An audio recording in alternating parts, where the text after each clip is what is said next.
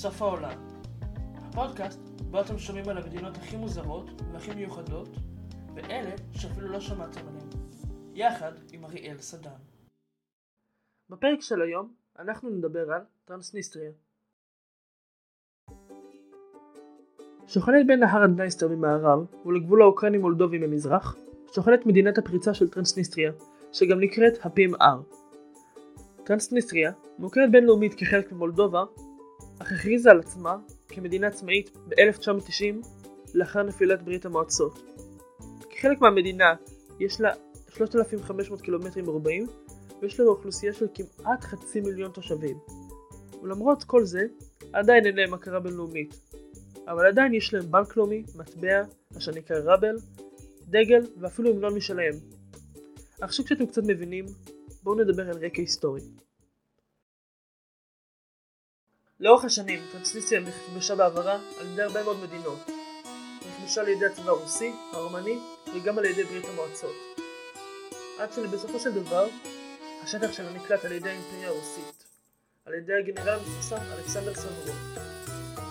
באזור תחילת המאה ה-19, במהלך השלטון הסובייטי, טרנסניסטריה, אשר אוכלוסייתה עדיין הייתה אופנית ברובה, תפקידה כדי ליצור את הרפובליקה הסובייטית הסוציאלית של מולדובה, או במילים אחרות, ה-MSSR, בשנת 1940. עם זאת, שינויים דמוגרפיים וחברתיים אחרים ישראלים בטרנסניסטריה חקרו צבי בין שני האזורים. לאחר נפילת ברית המועצות, מולדובה עצמאית החדשה, להוטה לקבוע את ריבונותה בין שלטונה, ניסה מספר פעמים בין 1990 ל-1992 לשלוח פקידי ממשלה וכל ממשלה משלה מעבר לנהר הנייסטר. לאחר מכן, ב-1 במרץ 1992, המנהיג בכפר דובסרי נרצח, מה שעורר את מלחמת טרנסניסטריה. הנהגת ה-PMR האשימה את הרצח בשוטרים שנאמנים למולדובה, ויחד עם מתנדבי קוזק רוסים, אנשי המיליציה חיתרו את מחוז המשטרה, והחזיקו כ-26 שוטרים של מולדובה כבני ערובה. קרבות פרצו בין נאמני מולדובה למיליציית PMR, ממשלת החזית העממית, ולכן ממשלת החזית העממית הורתה לחלק את הצבא הצעיר של מולדובה, המורכב בעיקר משוטרים ומתנדבים, כדי לחצות את הדנייסטר במעברות. באזור סביב דובסרי עסקו הכוחות המולדובים ומיליציית ה-PMR בלוחמת תעלות. תעלות. ביוני הסתערו כוחות המולדוב, ובמהלך הקרב שלאחר מכן השמידו כוחות מולדובה שלושה טנקים רוסים שנלחמו לצד הבדלנים הטרנסניסטרים. ובתגובה, ארמיית המשמר ה-14 הרוסי פתחה במתקפת ארטילרי שהרסה את המולדובים שהוצבו מעבר לבנדר. ממשלת רוסיה לאחר מכן אימה והורתה לצבא להיכנס ללחימה. אם מולדובה תמשיך בניסיונותיה לתבוע שליטה פוליטית חלק ישראל. הסכם הפסקת האש נחתם ביולי 1992 ויצר כוח שמירת שלום משותף המורכב מחמישה גדודים רוסים, שלושה גדודי מולדובה ושתי גדודי PMR. בעוד שהיא נשלטת על ידי כוח מילי שכזה, טרנסניסטריה עד היום נחשבת למדינה אוטונומית דה פקטו הנשלטת על ידי ה-PMR, כי היא עדיין מוכרת כדו... אם כי היא עדיין מוכרת באופן בינלאומי כטריטוריה של מולדובה, חלק מהמדינה. אוקיי, עכשיו כשהבנו קצת מאיפה המדינה הזאת, שמעולם לא כנראה לא שמעתם עליה הופיעה, בואו נדבר קצת על האוכלוסייה שלה ועל התרבות.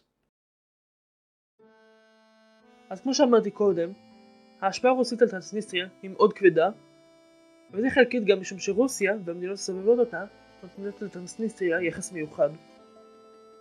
רוסיה משפיעה מאוד על החיים הפוליטיים, הכלכליים והציבוריים בטרנסניסטריה, ואפילו מעניקה משאבים טבעיים בחינם כמו גז וקצבאות לתושבים, כאות תודה על שימור התרבות וההיסטוריה הרוסים במדינה. ללא הסיוע הרוסי, הכלכלה של טרנסניסטריה הייתה קורסת, ובכך היא לא יכלה לשרוד. זאת משום שרוב הכלכלה של טרנסניסטריה מגיעים מסכומים שירשה מברית המועצות לשעבר, והתמיכה הרוסית. אך למרות שהם מצליחים פחות או יותר להסתדר, הכלכלה עדיין נחשבת למאוד לא יציבה, ואינה מסוגלת לתמוך בעצמה. ולכן רוסיה משתמשת בתמיכה אשר היא מספקת על מנת לשמר את הקרע בין מולדובה לטרנסניסטריה, שעדיין לא רואות עין בעין. אם יצא לכם להסתובב ברחובות של טרנסניסטריה, אתם תראו כמה מראות מוזרים ומעניינים שמעולם לא חשבתם שתוכלו לראות אחד עד השני.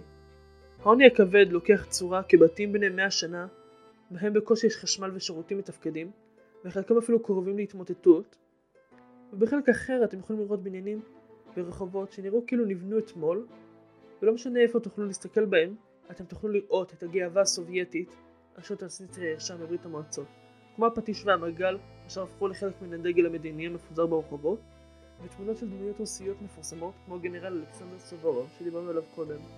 וכמו שאמרתי קודם, ברחובות האלה חיים כחצי מיליון תושבים אשר קוראים לטרנסניסטריה בית, וביניהם יש אפילו כיותר מאלף חיילים, וחלק גדול מהתושבים הם פטריוטים אשר מאוד אוהבים את המדינה שלהם, ולכן הם בוחרים לחיות שם, למרות שהשורשים שלהם בהקמת טרנסניסטריה יכולים להעניק להם אזרחות רוסית ואוקראינית או רומנית.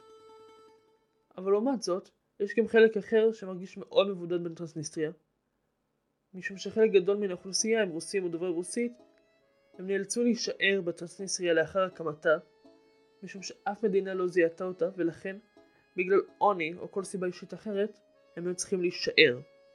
כלומר, אין קשר למשפחה, אין קשר לחברים, פה אתה חייב לגור. וכיום, יש כאלה שמסתכלים על טרנסניסטריה בצורה קצת שונה. זאת משום שהיא חולקת גבול עם אוקראינה, והיא חייבת חוב מאוד גדול לרוסיה, אשר עליה היא נשענת. ולכן הוא העלה חשש שהמלחמה הרוסית באוקראינה עלולה לגלוש לטרנסניסטריה ולמולדובה. מאז 25 באפריל 2022, שמונה התקפות התרחשו על הגדה השמאלית של הדנייסטר, אשר זלגו לתוך טרנסניסטריה, ולמרבה המזל והשלום, הם גרמו לנזק מינימלי ולפצועים קלים בלבד, אך עדיין נשאר החשש שרוסיה תשתמש בטרנסניסטריה בעבור המלחמה באוקראינה. אך למרות כל הפחד, העוני והקושי, אנשים מטרנסניסטריה עדיין חיים זה לצד זה כקהילה אחת גדולה, אשר תומכת אחד בשני לצד כל הקושי. לא משנה אם הם רוסים, אוקראינים, רומנים, או לא משנה מאיפה הם באו, הם עוזרים אחד לשני לחיות, ובכך שומרים על אורח חיים חיובי. ובתוך התחושה האחידה הזאת של קהילה והביחד, ששומר את הטרנסניסטריה כשלמה, נוצר סיפור קצר של תושבי טרנסניסטריה מספרים לילדים ולנכדים שלהם. כשאלוהים ברא את העולם, הוא חילק את האדמה בין כל המדינות שקיימות, אך כשהוא הגיע לטרנסניסטריה, נגמר לו המקום, ולכן הוא נאלץ לקחת חתיכה אחת קטנה מגן עדן ולשים אותה שם. עכשיו, אני לא בטוח אם זה נכון, אבל מה שכן, אם אנחנו נלמד קצת מהקהילה הזאתי, פה בישראל, אני בטוח, אני יודע שככה אנחנו נוכל לקחת צד אחד קרוב יותר לשוויון. עד כאן לסוף העולם הפעם. זה היה פרק על טרנסניסטריה, ואני מזכיר, יש לנו אינסטגרם חדש. אתם יכולים לעקוב אחריו ולקבל עדכונים לגבי מתי הפרקים הבאים יצאו. אני הייתי אריאל סדן, ואני אראה אתכם בפרק הבא. ביי ביי.